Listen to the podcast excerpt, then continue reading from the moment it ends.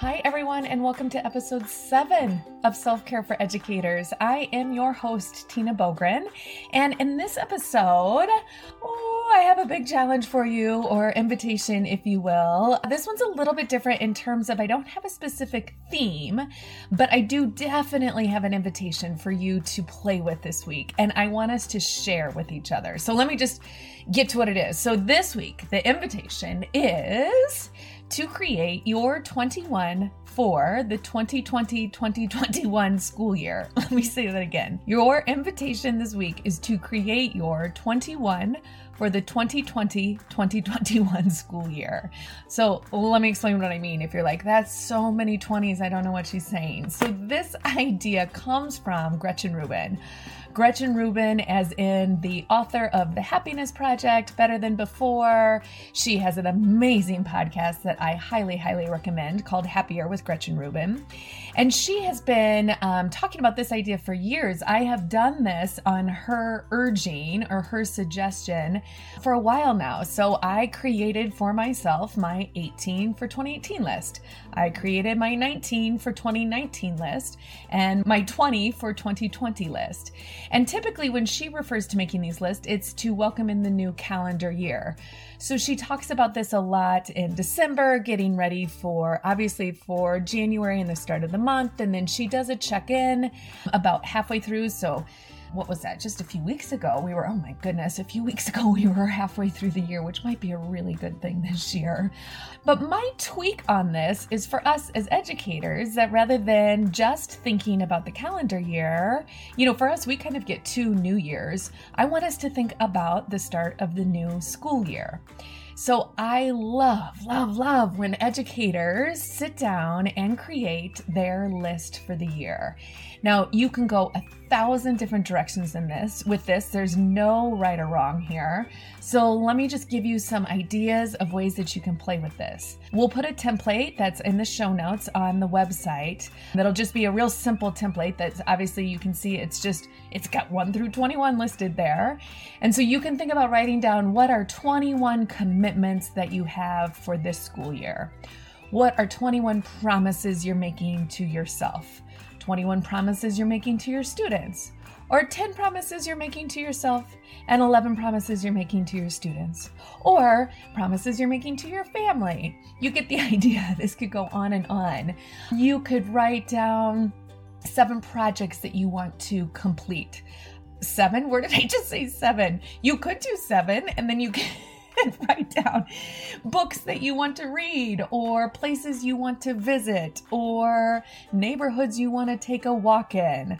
I had someone share with me that she and her husband did this list and they wrote down all the places that they wanted to go to dinner because she said, you know, we just get in a rut. We go to dinner every Friday night and we go to the same stupid places because we're exhausted.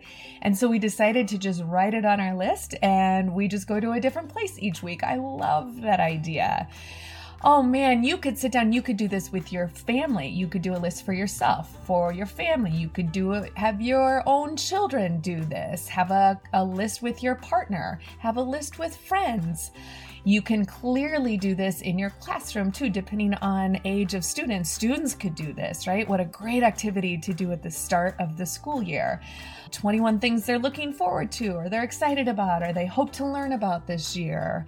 If you've got younger kids, you know, you can break the list down. You could ask them some questions about this or you could have parents or guardians write down their 21 wishes or best hopes for their child for the school year. I think this year more than ever, this is going to be powerful.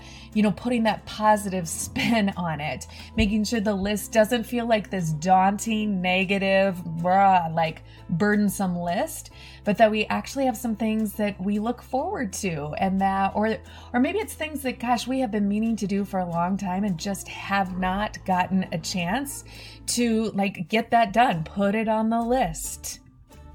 So, I'm going to share with you just some ideas from my list. So, I do mine since I don't really have a traditional start of the school year. I don't have a classroom anymore. So I do mine for January and then I always check in again around this time. So, you know, my list has things like get the tattoo that I wanted to get. And I know you're going to ask, and no, I have not done that yet. Start my next book, which I've done. Take a daily gratitude photo, which I've done. Journal every morning. Check. Three to five acts of kindness before boarding a flight. Well, I haven't been on an airplane since March 12th, so that one's on hold, but I do try to do that, as I mentioned, when I go out into the world. Read every day, use my kitchen more, take a staycation with my husband in Colorado, create healthy work boundaries, control my technology, find my abs, finish our house projects, be fully present, walk at least 20 minutes every day, drink 65 ounces of water water, sell out an event, start a podcast. Yay! You get the idea there. And then the other thing that you might consider, and you'll see this when you look at the show notes, when you look at the list, is a lot of people like to choose a guiding word or phrase to just, you know, you've probably heard of this, that, that idea of one word or just a few words as kind of your mantra, if you will, or maybe it's an entire quote, just your guiding phrase. I chose grace and grit as my phrase for 2020. In the past, I've had transform, equanimity, breathe, right? You get the idea. Others have had things like patience and um, kindness and hope and or optimism or rest or calm. Another thing, if you know, throwing ideas out there, you might think of a guiding question you know like a, a, just a thoughtful question that you want to use. As educators you know we're used to guiding questions with our students. What if we created a guiding question for ourselves for the school year? You know questions like does this fulfill me? Does this make me happy? Is this a hell yes or a hell no? You get the idea. So I am so excited for you guys to play with this. I wish we could have just like a giant workshop where we were all sitting down together and we had all these amazing art supplies and you could create these beautiful lists together. Maybe you can do that with your own squad. But I'm going to I'm going to just close my eyes and know that you're that we're all doing this virtually together. And then you guys, what I really, really want more than anything, oh my goodness, I want to see your lists either take a picture of them and send it to us. Maybe we can get something. That's what we'll do. We'll get something started over in the Facebook group. Um, if you haven't joined us over there, by the way, we're just at facebook.com slash self-care for educators all together. We'll share ideas there. I think it's just so fascinating to read each other's lists and get ideas. And you guys are going to think of things that I haven't even thought of yet. So I just cannot wait to see what you come up with. Get started, start your list, and then share it with us. I cannot wait. And then we'll check in and kind of hold each other lovingly accountable as the year goes on. Okay, as always, a huge, huge, huge thank you to Brooke for making this happen. And I mean that so literally, you guys. This happens because of Brooke. A huge thank you to Marzano Resources and Solution Tree for this job I get to do. And a huge, huge, huge shout out to you, my self care squad. You guys, you are the reason that I get out of bed in the morning. I am so grateful for you. I am also so grateful for those of you that have subscribed to the podcast. If you leave a review or you rate us uh, wherever it is that you listen to your podcast, that just helps our squad members that haven't found us yet to find us. So I thank you for that. Go have a kick ass week.